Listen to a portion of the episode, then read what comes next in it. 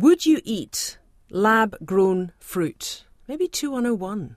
Tell us how you feel about this one, because this is the next frontier, I guess. A team of New Zealand scientists are looking to break new ground with regards to cellular horticulture by doing just that. Uh, let's find out what we need to know about this process. Plant and Food Research, uh, Dr. Ben Schon is with us. Ben, welcome, kia ora. Good afternoon, Susie.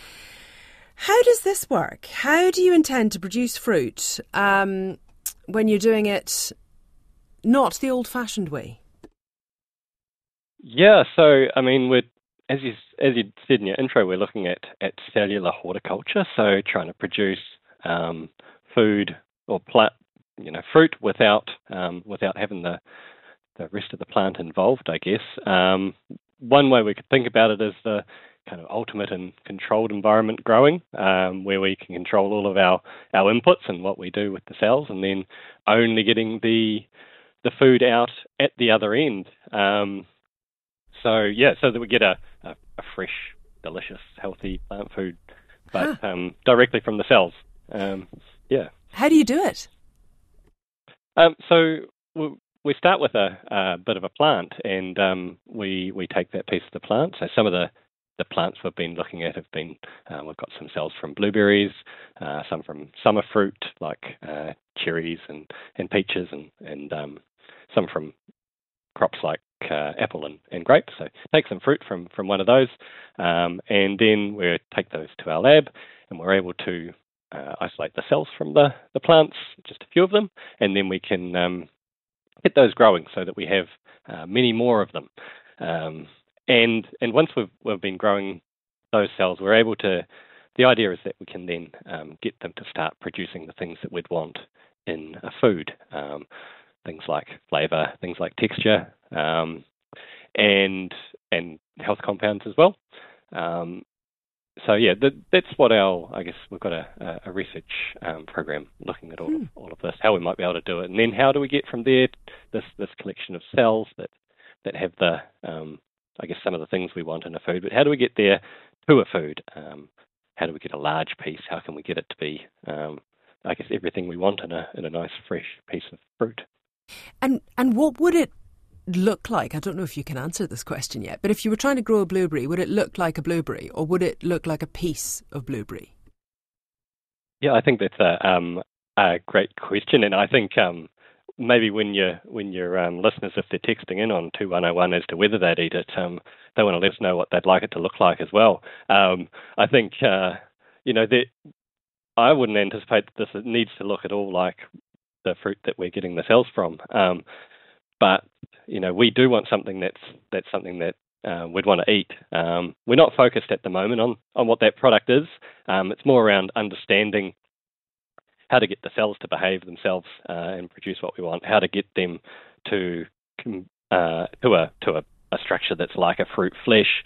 Um, but uh, there are all sorts of things that we could we could do with regards to what it, what it might look like in the end, and that'll probably depend on um, you know what what people would like to see.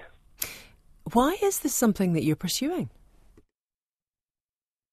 So, as again, a really important question. Um, it it has to be something that's worthwhile doing, right? And um, we know that the world's changing. Um, there's a there's a lot of um, a lot of things that are, are likely to happen in the, in the near future. We've got population growth, um, we've got increasing um, urbanisation with more and more people living in cities, um, and we've got a bunch of uh, disruptions coming with, with climate change. You know, we're not going to be able to grow the same crops where we used to, um, and you know, people these people that are living this large population that we're going to have to produce food for, um, living in these urban environments, um, are going to need a, a secure, um, sustainable uh, food food system. Um, and so we need to look at how you know what new systems can we have that that can go along our conven- alongside our conventional production systems. Um, we're already really good at, at growing really nice high quality um, produce in our orchards um, and and sending those to to overseas markets, but um, you know, with with the disruptions that we're expecting to see in the future, having having systems to go alongside those where we can potentially control, um, you know, ha- have really good sustainable production close to, to those markets, um, and that maybe we can have um, uh, more available um, fresh fruit mm. to consumers there, less seasonality as well. So can we can we you know take out that um, yearly uh, availability and availability thing if we're producing these in in a controlled environment system and um, consistent quality, consistently healthy, consistently delicious, you're always getting the, the best thing. So those mm. are the, the main drivers, I think. I guess people will be uh, familiar with the idea, at least, um, of things like lab grown meat. Um, this, I guess, is something that perhaps goes alongside it. How big is this worldwide? Yeah, I mean, lab-grown meat is is um, a, a, big thing internationally and, and still still growing. Um, and there are, you know, there's some lab-grown meat um, products that are in market um, being sold to consumers right now. Um, and yes, this this is likely to look uh, something similar to the the approach that they take with, for lab-grown meat. Um, but currently, the the plant cell food area uh, is is fairly small. There's a, there's a few groups working on this internationally and a few companies that are getting interested, um, but there's not a whole lot out there at this point. In particular, you know, delivering a, a whole food rather than a, a collection of cells. Um, I guess uh, in the the um, meat area, you'd be looking, you know, if you're talking about delivering a piece of steak rather than a uh, a bit of mince. Um, so we're we're looking at making a piece of uh, fruit rather than a, a, collection of cells necessarily. So. Mm. Um, I guess yeah, that's there's still a lot to be done. I guess, yeah.